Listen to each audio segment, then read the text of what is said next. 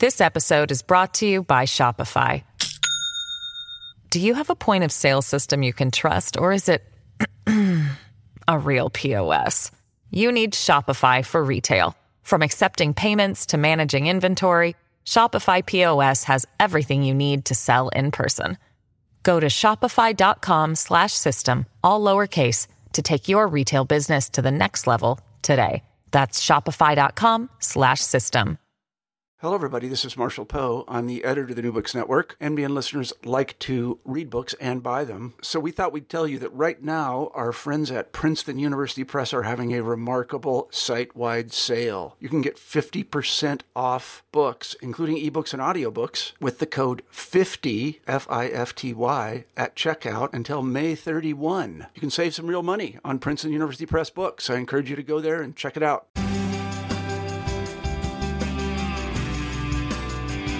Hello, my name is Michael Johnston, and this is an episode of New Books and Sociology, a channel on New Books Network. Today I have Mark Winne on the phone with me, and uh, welcome to the show today. Thanks for having me. Mark blogs regularly on his website, markwinne.com. He's the author of Closing the Food Gap, Resetting the Table in the Land of Plenty, published by Beacon Press in 2008. Food Rebels, Guerrilla Gardeners, and Smart Cooking Mamas Fighting Back in an Age of Industrial Agriculture, also published by Beacon Press in 2010. Stand Together or Starve Alone, Unity and Chaos in the U.S. Food Movement, published by Praeger Press in 2018, as well as Foodtown USA, Seven Unlikely Cities That Are Changing the Way We Eat by Island Press in 2019, which is the book that we will be discussing today. Mark now lives in Santa Fe, New Mexico. He holds a bachelor's degree from Bates College and a master's degree from Southern New Hampshire University. Well, uh, again, thank you for uh, thank you for being on our show. And uh, could you tell me a little bit about how you came to writing Foodtown USA: Seven Unlikely Cities That Are Changing the Way We Eat? Yes. Uh, well, I've been in the food business and the food world uh, as a food activist, a community food activist, meaning that I'm most of my work has been at a local level or state level um, for my entire career, my entire adult life, which you just heard a little bit of. And, um, you know, I just, over the course of working very closely in a very hands-on way in everything from low-income neighborhoods to rural communities to um, urban areas, uh, working with farmers, working with food businesses, working with a number of people that just get very inspired and active in the food world uh, in many different ways. It just all kind of came together at a certain moment that said, you know, people seem to have this desire, this fire in the belly to do something about food. And as they're doing it, they're also doing something about their communities they're not just feeding themselves and others, they're providing a variety of other services, sometimes direct, sometimes indirect, but they're they're consider they're looking at the health impact, the economic development effect. Um, they're even addressing issues around race and climate change. In some cases, I even found uh, how food makes a difference when it comes to the opioid epidemic that we have now in the U.S. So I've always viewed the world, I guess, um, you know, ever since I got into this as a professional, as a food system. It is, we are working on the food system. We're not working so much on individual food projects. Um, we are working on this big, complicated uh, network from that goes from seed to table, and uh, has all these like spider crack kinds of of directions and trajectories that go off in different directions and connect to just about every facet of our lives. So I wanted to bring that together, but I wanted to tell the story in a way that was very direct and immediate and related to towns, the specific places. In this case, I chose seven cities. And I also wanted to tell the story from the point of view of places that weren't on the so-called foodie radar. In other words, uh, we all sort of associate places like, say, Berkeley and Brooklyn and Boulder uh, as sort of hot spots when it comes to the food movement. But my point really was that the food movement has taken root everywhere, even in towns that you maybe never heard of or never thought of as having anything robust or exciting going on. And my my research, my research took me to those seven places, and indeed I found that a lot was going on. Maybe not on the same scale as Brooklyn or Boulder or Berkeley, but you had all of the elements that you'd find in those other places, and you had an, a a uh, a concept, a, uh, a working a working concept around the idea of a food system. And so I just felt that, you know, we, the food movement has come so far and the way that we say that it has come so far, the way that we demonstrate that is by looking at places that are just off the grid, so to speak, when it comes to food. Excellent. And what purpose did this food play in, in some of these cities? Uh, I, I, would like just uh, maybe a, a, glimpse into some of these different cities and some of the some of the major uh, purposes the that the food played because food is is only part of the story. I think the larger uh, discussion in your book and uh, in your research is uh, the community that is built from this framework of food. Right. I mean, I take the position that, you know, food is community and community is food. I mean, that they're really inseparable, but there's a tremendous amount of synergy. Maybe I should just identify the seven cities yes. because people, that's always the first question everybody asks me when I give them the 30 second elevator speech about this book. But, uh, Bethlehem, Pennsylvania, Alexandria, Louisiana, Boise, Idaho, Sitka, Alaska, Youngstown, Ohio, Jacksonville, Florida, and Portland, Maine. Portland, Maine, perhaps being the only one that maybe people in the Northeast anyway recognize as having a fairly high food profile, but the others, for the most part, are everything from rural to larger cities to being in the South, uh, areas that are sometimes surrounded by, um, you know, more industrial forms of agriculture, uh, places that have their own unique challenges as well. So, you know, in, in each of those places, I found that, you know, food was playing a role that was not what we might think about. You know, for instance, um, in Bethlehem, Pennsylvania, you have a city that was virtually annihilated, that was brought to its knees when the closing of its iconic steel industry in the 1990s, uh, throwing tens of thousands of people out of work, basically erasing the identity of a city that had um, been in place for you know well over 100 years, and so the, the people there were kind of faced with that with the question about how do we reinvent ourselves? How do we, what kind of new identity are we going to have? Just how are we going to even survive, frankly, uh, when something this vast and uh, that was that identified and, and basically this was the label that Bethlehem had, Bethlehem Steel. So food became one part of that answer, one part of a way to sort of rebuild a place. Now, it wasn't in a sort of dramatic fashion of, you know, attracting some sort of, you know, dot com enterprise, you know, where you, you know, would expect lots of highly paid professionals to be moving to a city. There were lots of, you know, not, there were no big home runs, but there were a lot of singles that uh, occurred as a result of starting to pay attention to restaurants, paying attention to farmers markets, uh, even even things as sort of mundane as gardens and community gardens. Uh, even a, a food uh, business incubator, so that new business enterprises that were um, creating new, uh, yeah, just creating uh, new, t- taking food in various processed forms and packaging it and branding it and, and in often food that was produced organically that had high value.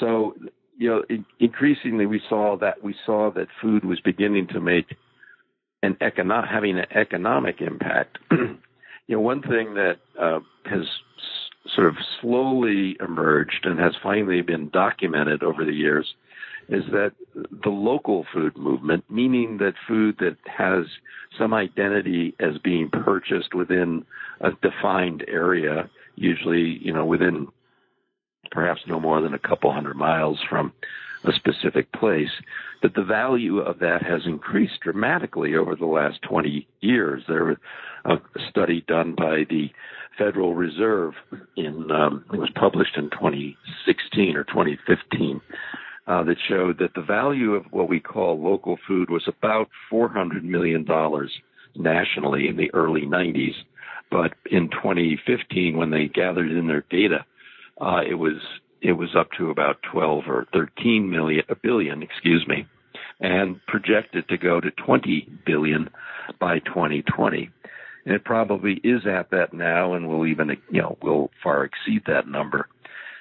There's a lot of excitement around food. There's a lot of, you know, it's not just, this isn't just your mother's home cooking anymore. This is, you know, many, many different kinds of restaurants. So even in a place like Bethlehem, which is not a big city at all, you could find 50 different ethnic restaurants in one part of the city, in the area, in the part of the city that was most dramatically impacted by the closing of Bethlehem Steel, and you know that combined with um, a community college that had just developed a culinary program and also developed a its own farm on the, its campus you know, was the kind of response that the community had. Said, how do we support ourselves, um, it, you know, through different through different types of inter- enterprises, um, including you know the public sector as well as the private sector, for profit and nonprofit.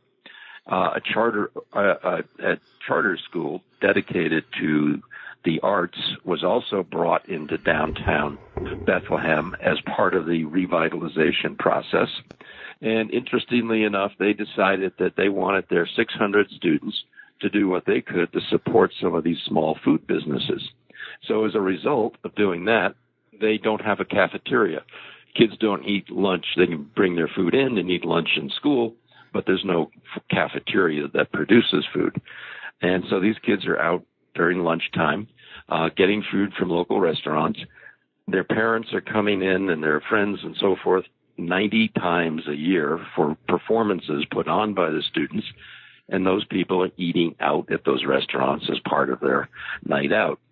So you can see the kind of synergy that exists. And when you're, when you're thoughtful about and thoughtful and you're inten- intentional about how you look at the different parts of the food system and how they can contribute to one um, one need, which in Bethlehem's case was economic development. Um, and I, I found it, I mean, perhaps um, Bethlehem was the most dramatic example of that, but I saw how food was making a difference economically. And, and the quality of life, I mean, it's an interesting term that we often use, quality of life. And I think everybody might define it a little bit differently.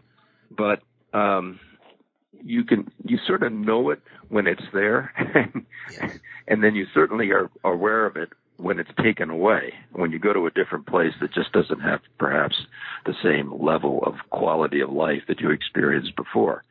That can mean good restaurants. It means good coffee. It means good beer. It means perhaps sometimes locally locally uh, produced wine, even distilleries all these things are making are coming onto the food scene in a very dramatic way. And again they're they're happening all across the country. I i saw this you know the quality of life issue became very interesting in um, little place called alexandria louisiana where uh, which is in one of the poorer parts of the country. Central louisiana has some of the you know grimmest numbers when it comes to poverty, uh, hunger and food insecurity, obesity. Yet, you know, the Economic Development Agency that is working in that region recognized that food was going to make a big contribution uh, to that com- that community's economy, but that it they wanted to also attract professionals, you know, people who were used to you know, getting, um, you know, a good cup of coffee or a microbrew or eating out at a farm to table restaurant. And that in order to attract those kinds of employees to the businesses that they wanted to attract, they also had to raise the, you know, the quality of the food scene.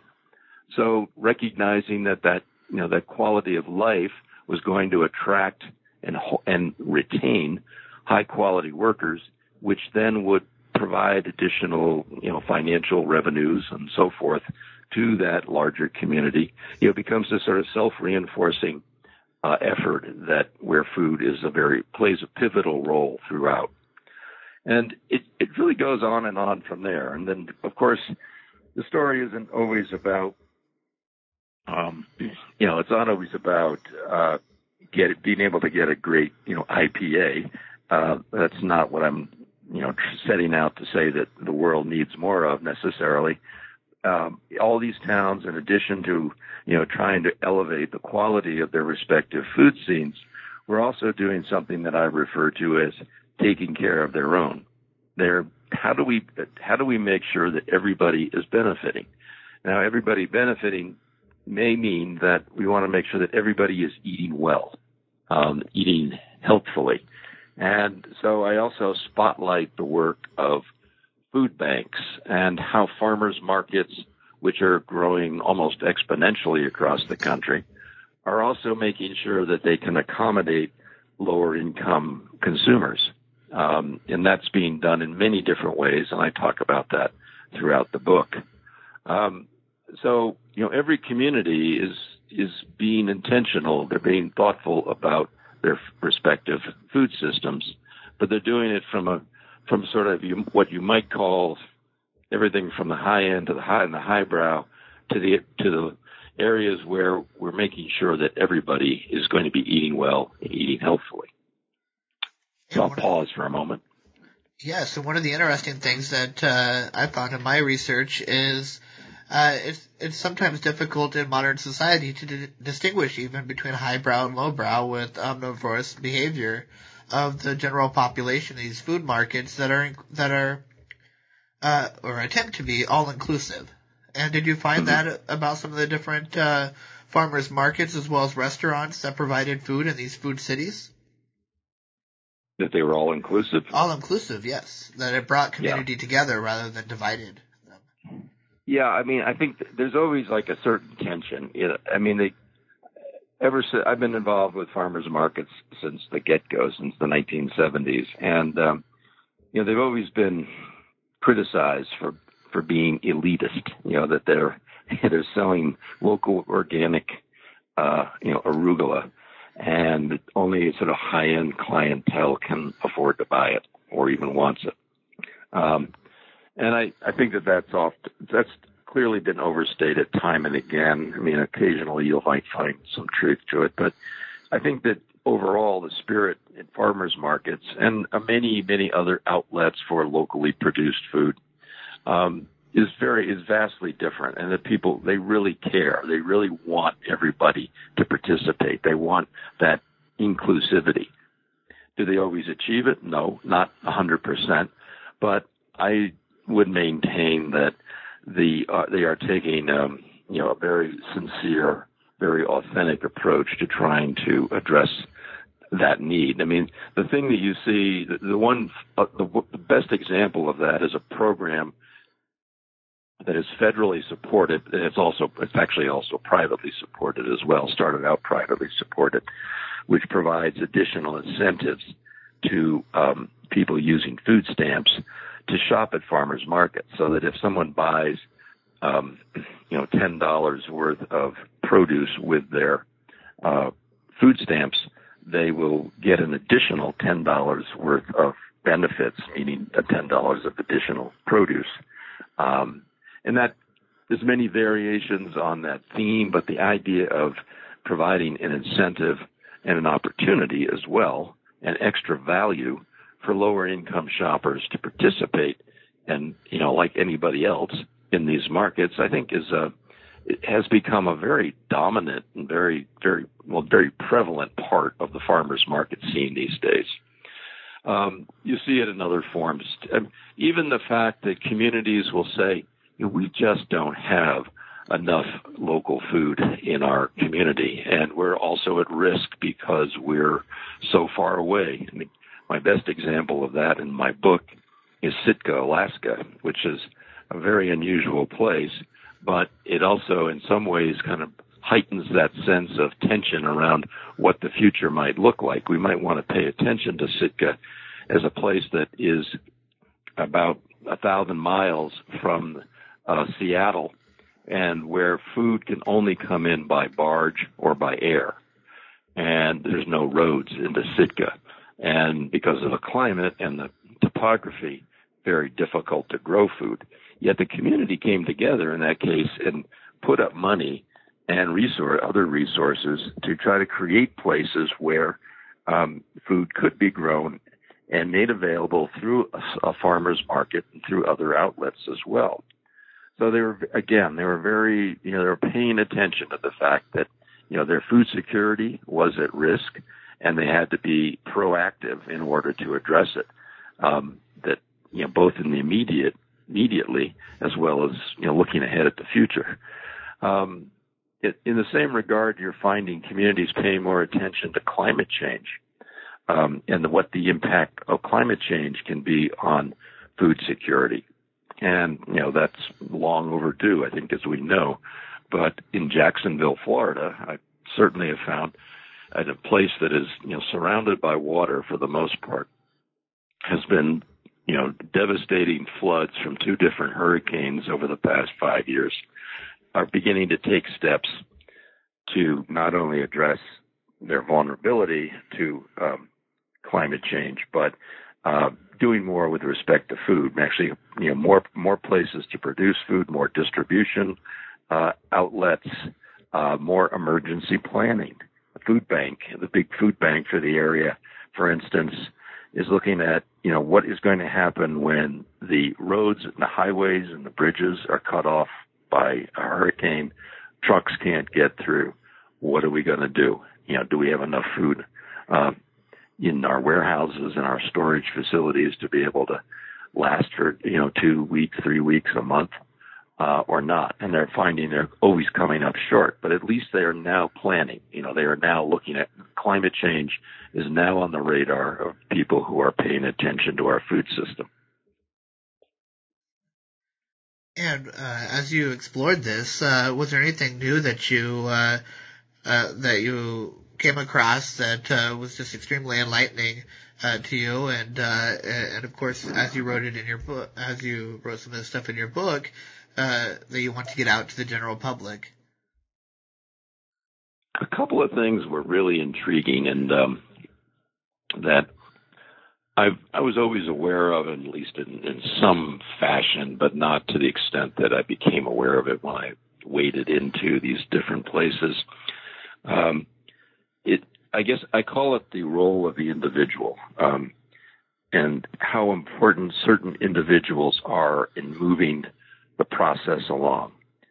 And while I'm, I've always been more of a you know, let's do this as a group. Let's do this as a community. Let's all come together. That there's, yes, we have leaders, but we don't, you know, there's no one person who's, you know, the leader, the charismatic leader. There's, you know, we're all in this working, we all have responsibility. And while I still believe that, I find that, you know, the role of individuals in all these communities was what made the difference. Somebody would get up and say, we have to do something, or somebody would get up and say, I have to do something. Um, or they'd point the finger at somebody else and say they have to do it.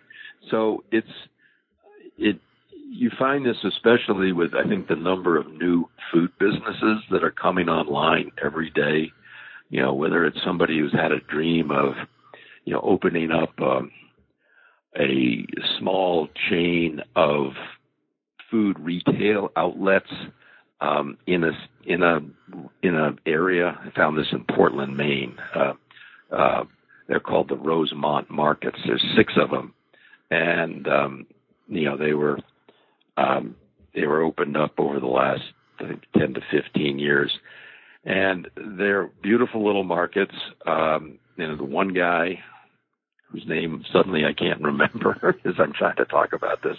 Um, uh, had started started these markets, um, and he specializes in in in food from the from the region, first from Maine and then from uh, New England and the Northeast, depending on what's available.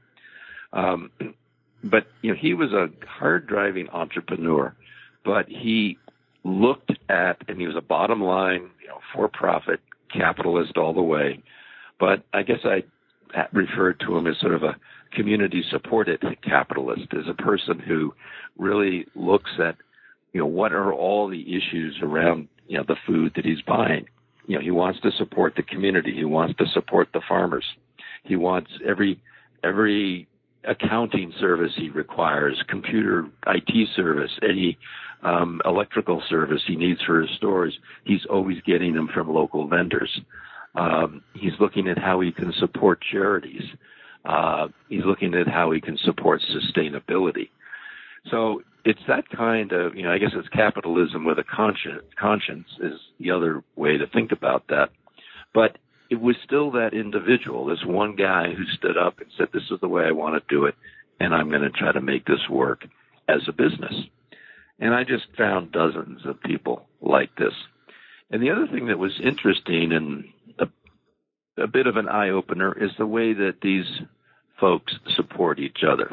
They're not cutthroat capitalists. They're not out there to like be the top dog, you know, beat all the competition into the dust. You know, they're there if they basically take a completely different point of view. They say, you know, we're all in this together. You know, if there's, you know, if there's a uh, somebody who wants to open up a cafe, somebody wants to be a have a co- be a coffee roaster, somebody else has a new line of of of honey and uh, olives and other products that they want to bring online. You know, we all want to support each other and make sure that we all make it. You know, if one of them fails, they feel like we've all failed. So it's that level of mutual support which is making a difference. I mean, it's a in a way, it's a great business model because I don't have to be out there completely on my own. I can have other people with their own businesses who are, you know, driven to be successful just like I am, but we can support each other rather than beat each other up in the marketplace. So it was that kind of, of, uh, of, you know, a, a sort of a self-styled community capitalism, um, you know, which I found very exciting. But even outside of that sort of that say for-profit business side, you find people who are the social entrepreneurs who have started um, amazing food banks, for instance. They've started uh, policy initiatives uh, to try to you know make better food available to more people. Um, there's there's numerous examples of individuals who've stood up with a great idea and a lot of enthusiasm and the desire to make things better. Um, it's almost as if the you know the the the lines between for profit and non-profit have been blurred almost to the point where sometimes they didn't make any difference at all. Of course, it makes a difference when it comes to filing your tax return and you know your relationship to the IRS.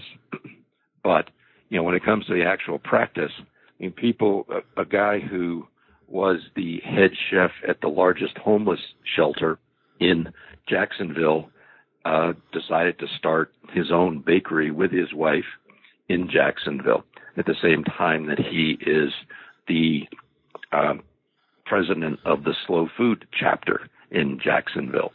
So people are wearing different hats all the time, you know, with, with the basic idea that we're all going to succeed and this community is going to become a better place. This episode is brought to you by Shopify. Do you have a point of sale system you can trust, or is it a real POS? You need Shopify for retail. From accepting payments to managing inventory, Shopify POS has everything you need to sell in person. Go to shopify.com slash system, all lowercase to take your retail business to the next level today. That's shopify.com slash system. In Bethlehem, one of the things that uh, really stood out to me is the opportunity that they saw some of the old dilapidated infrastructure as being, turning it into uh, a place where people could go get food instead of continuing to let uh, let the infrastructure deteriorate. Uh, since it uh, did change with the uh, loss of their steel industry. Yeah, I mean, it was both food and arts. I mean, I want yes. to sort of make that clear. I mean, arts was a sort of a beginning point. Um, actually, actually a casino was the beginning point, but I would say it was one of the more innovative casinos I've ever seen. Um, you know, where they made good food a part of what they were doing. They incorporated the arts, and they also incorporate. Uh, they they be well, not just the casino, but other aspects of the Renaissance of Bethlehem. You know, incorporated the the um, you might say the remains, the sort of almost prehistoric in the way that they they present themselves to the you know first time visitor coming to Bethlehem. It, it seems like a place out of some I don't know William, Blake poem um, in terms of how austere and almost like these relics of the of the industrial past are incorporated into new designs, into the into the buildings, into the community and the neighborhoods. Um, you know, both to remind you and to instruct you, but also because they have a certain aesthetic quality as well. I thought that was quite original um, as I as I went around. Um, older buildings that are 100 to 200 years old were repurposed sometimes for art spaces, schools, um, uh, walk, uh, community uh, trails um, along the, along the railroad tracks and so forth, right through the middle of the city, uh, were opened up. It's you know it's urban design, you know urban design that is you know doesn't destroy the past it, tries to figure out how it can incorporate the past into something new and exciting. um, and also bring food and the arts into that space because they know that that has an economic impact. It's going to draw people to this place, uh, and it's going to re- improve the quality of life for everybody. Um, you know, the story, it's you know, it's these stories are complicated in a way. There's many different moving parts, but the but clearly there is this dynamic between food and many all the aspects of community. I mean, simply again, I mean, just an example in how institutions can make a difference. Um, large uh, universities, for instance, and, and hospitals. Um, again, I saw this. I saw it in all the cities with the role of institutions. But it, again, in uh, Bethlehem, you have Lehigh University, which is right on kind of the south side of the city, sitting way up on this giant hill. Um, for many years, as Bethlehem slid downhill in terms of its social and economic status and quality of life, Lehigh sort of built literally kind of figurative, I guess figuratively a wall between itself and the city you know, sort of that town gown divide. What it recognized is this is the wrong direction. This is not going to be helpful to anybody. So they opened it up. It was almost as if somehow a, a, a quiet, quieter equivalent of tearing down the Berlin Wall between the university and the town, uh, which allowed for a free flow of people between both sides which, but also, I mean, the benefit, beneficiary clearly was the community because students and faculty would come in and start to be a part of that, the rest of that community, which also provided additional demand for good restaurants, brew pubs, distilleries, uh, et cetera, et cetera. But also brought students into providing, you know, helpful and necessary services to um, lower income people in that community. So again, you know, the, the synergy between you know big you know big institutions, powerful, usually wealthy institutions, and communities in need is an important consideration in all of this. Could you uh, talk a little bit about your experience as you walked into the field? Uh, oftentimes, uh, people who uh, go out and conduct part, participant observation uh, are uh, are extremely vulnerable as they go out into these communities, not knowing necessarily whether the uh, community is going to be welcoming or whether they're going to be rejected. You were a stranger in many of these communities, so what was your experience? I always find the first thing I do is I get, get sort of get permission, you might say, to come in. Um, I usually find somebody who is influential, um, somebody who's already well respected in the community. Um, without that person, usually usually it's one. Sometimes there's two or three. But without that person, I'm I am in that very vulnerable position. But when they um, when they um, you know invite me in and they connect me to these people, to all these people that I interview. I mean, I, I think of all the people that I was referred to, and I, I interviewed over a hundred people for this book. Um, I think all but all pe- everyone accepted my request for an interview, with the exception of one or two people. And um, I think that was simply the result of the the starting point that that one person that that sort of gateway the gatekeeper you might say who allowed me into the community. Now i i will say that i've been in as i said i've been in the food movement my entire professional life. So and i've tra- and i've traveled around a lot. I've been to a lot of places and i've and i have written um uh, books and articles so i'm not unknown and uh, I often know people in these places. Um, so I would reach out to somebody that I knew, usually, um, who turned out to be the right person, or at least would connect me to the right person. And that's how it. That's how I was able to come in and and be a part. Um, to be able to listen and learn. Sometimes I even was invited to um, conduct a workshop um, I also found that focus groups were a great way to have conversations about the food system that brought people together, um, really sparked each other's imaginations, and um, in addition to finding out something about a place that I wouldn't ever know, and that I often found out that people who lived there didn't know about a lot of these things uh, until they were listening to other people in a focus group and they learned from each other. Um, one of my one of my uh, favorite examples or stories perhaps was in Jacksonville, Florida, where we did a uh, I did a focus group, and um, an African American chef whose name is uh, Chef Amadeus um, was was speaking about the different types of food scenes around Jacksonville, and he was sort of bemoaning the fact that um, the African American community, which is very large in Jacksonville, didn't get the same attention as the the white, generally white owned restaurants um, that were taking off and causing a lot of stir and a lot of excitement. Nobody was getting excited about the African American restaurants. In fact, they were sometimes labeled as those hole in the wall places. Um, hole in the wall became sort of a euphemism for some kind of something that was usually owned by an African American, and somehow the you know the cuisine was not up to snuff when it came to you know white taste buds. Um, and so he wanted to tear those walls down. So as a result, I said, "All right, chef, I'm, I'd like. To, could you take me around and show me these places and tell me exactly what you're talking about and introduce me to the owners? Let me try the food, and you know, I'm your." I'm going to be a sponge and I'm just going to soak it up and you're going to be my mentor. And he did it. He did it willingly.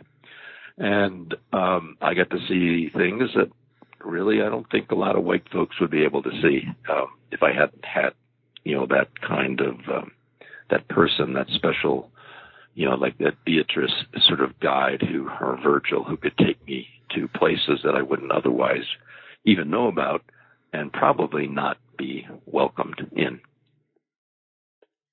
that was one of the joys of uh, reading your book and and uh, those experiences that you had. I think you had a similar experience in Bethlehem, Pennsylvania, uh, with a farm uh, with a farmers market or a farmers stand, uh, where there was uh, once a massacre that occurred on that same land where you are at. Oh, that was in Alexandria. That was in Alexandria, Louisiana. Yes. Right. Yes. Yeah. Yes. Yeah, that was rather that was I still gives me chills when I think about it. Town of this little town just outside of Alexandria called Colfax, and there was a farmers market. Um, about half the vendors were white, half the vendors were black, and I thought, well, that's interesting.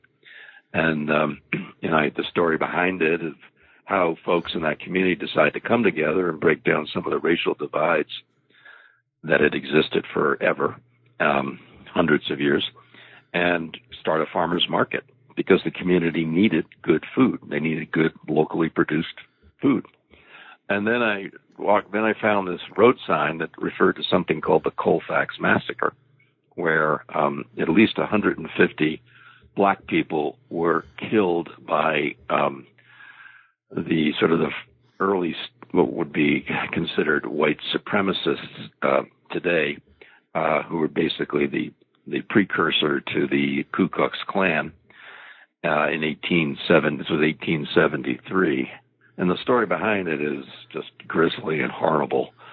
Um, but you know, these were free blacks who were trying to um, maintain law and order, and they were gunned down uh, by by a rather savage group of white supremacists in 1873, and it actually became the test case uh, for um, Supreme Court rulings, which would basically undo all of the advances that had been made by the Civil War and the Reconstruction era, and led and basically was the beginning of the Jim Crow era in the South.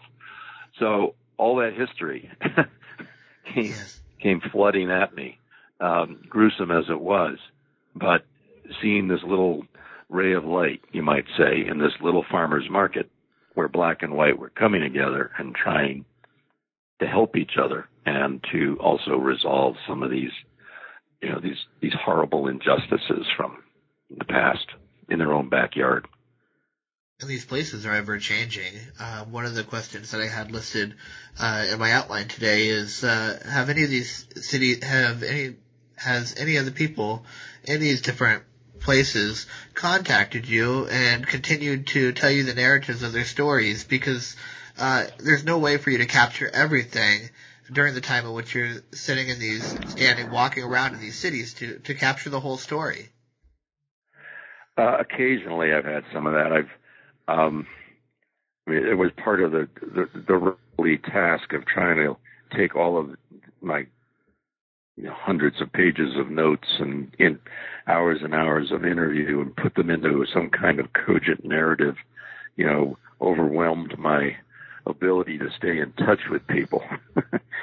so I, uh, what I'm doing now is the book is, is going to be, re- you know, Food Town USA is going to be re- released October 1st, and I'm in the process of reaching out to all seven cities and some of my key contacts to arrange a visit and do a, do some kind of book event and uh, and get updates too. I would I would do I could do nothing but get updates. I would be I would be not able to do anything else. I wouldn't be able to earn a living. I wouldn't be able to I wouldn't be able to contribute in any other way if I tried to stay uh, in touch with and up to date with everything that's going on. I did discover one thing recently. This was just the other day in Jacksonville, Florida where I referred to as being a, I'd say on the you know the the cutting edge of climate change. I mean they are they are the front line. They're going to be you know they sit on the sea where a, a very small rise in sea levels will could easily wipe out a better part of the city. And I discovered that one of the a very tony neighborhood along the uh, St. John River, uh, which had been flooded in the last hurricane, all of their houses are now vacant, and these are very these were uh, expensive real expensive pieces of real estate have been bought out and um, will never be developed again because this area, which was once a neighborhood, is now considered a floodplain um, and at such high risk that no one is going to build there. Um, and I hear about, you know, I hear about people who've people in other communities that have started new businesses and other people who have sometimes businesses don't succeed or nonprofit organizations succeed for a while and then they fail or they merge with others. It's a very dynamic field and it's hard to keep up with. Uh, but what I do get clearly is that you know there's there's growth, there's continued growth in trying to bring in new areas, new food projects, new food initiatives, whether they're for profit or non-profit. And maybe the the best news, and I, I try to tell in the book, is that people are working together. You know, they're not doing this on their own. It's not like, oh, I have the. It's not like someone's coming along and saying, I have the best idea for the greatest new food project, and it's going to solve everybody's problems. It's going to feed a hungry world we're not seeing that much of that anymore. We're seeing people deciding in a more coordinated and collaborative fashion that they can uh, use food if they work together to solve a number of other problems. Well, thank you for your time today. Uh, unfortunately, we are uh, coming near the end of our interview. But one question that I'd like to close with is what are you working on now? The what is your next step after uh, getting this book published and uh, your book tour? Uh, do you have any new projects that are coming up? Selling this book is probably you know what authors today. Even though I have, I have a great press, which is Island Press, and I'm very fortunate to be working with them. But um, in today's world and marketplace, you have to hustle, no matter what your book is, to uh, for it to to get out there. Uh, so that's going to consume a lot of my time. Um, you know, I'm looking ahead. I have other ideas for book projects. I, I'm always floating around with different things. Um, I I had so much fun doing this book that you know the idea of doing you know Food Town USA Volume Two has come to mind, so I could go find another seven cities. Um, I, I feel like I could probably do this forever. Um, so that that that's an idea that is percolating. Um, I'm very active. I still I'm still active with uh, Johns Hopkins um, University with the uh, Center for a Livable Future, where I work on food policy issues. You know, my interest has always been in how I can support communities to help themselves, and the work that we're doing at Johns Hopkins um, does that. It's really about how do we help communities? How do we give communi- communities the tools they need to help themselves? You know, in the same way that I this book, I think, contributes to that goal, uh, to that purpose. I think the work I've been doing at Johns Hopkins does so as well. So I, I will continue to be looking for those kinds of opportunities as time goes on. Thank you for being on uh, New Books in Sociology, and I look forward to continuing to follow your uh, your success and to uh, read additional publications that you put out there, whether it be in form of policy uh, briefs or whether it be in the form of uh, new books. Maybe uh, there will be a time that I can have you on the show for Food, uh, Food Town USA version two. Let's hope so. Thank you, Michael. I really appreciate it. Thank you. And this has been an episode of New Books in Sociology, a channel on New Books Network. Have a great day.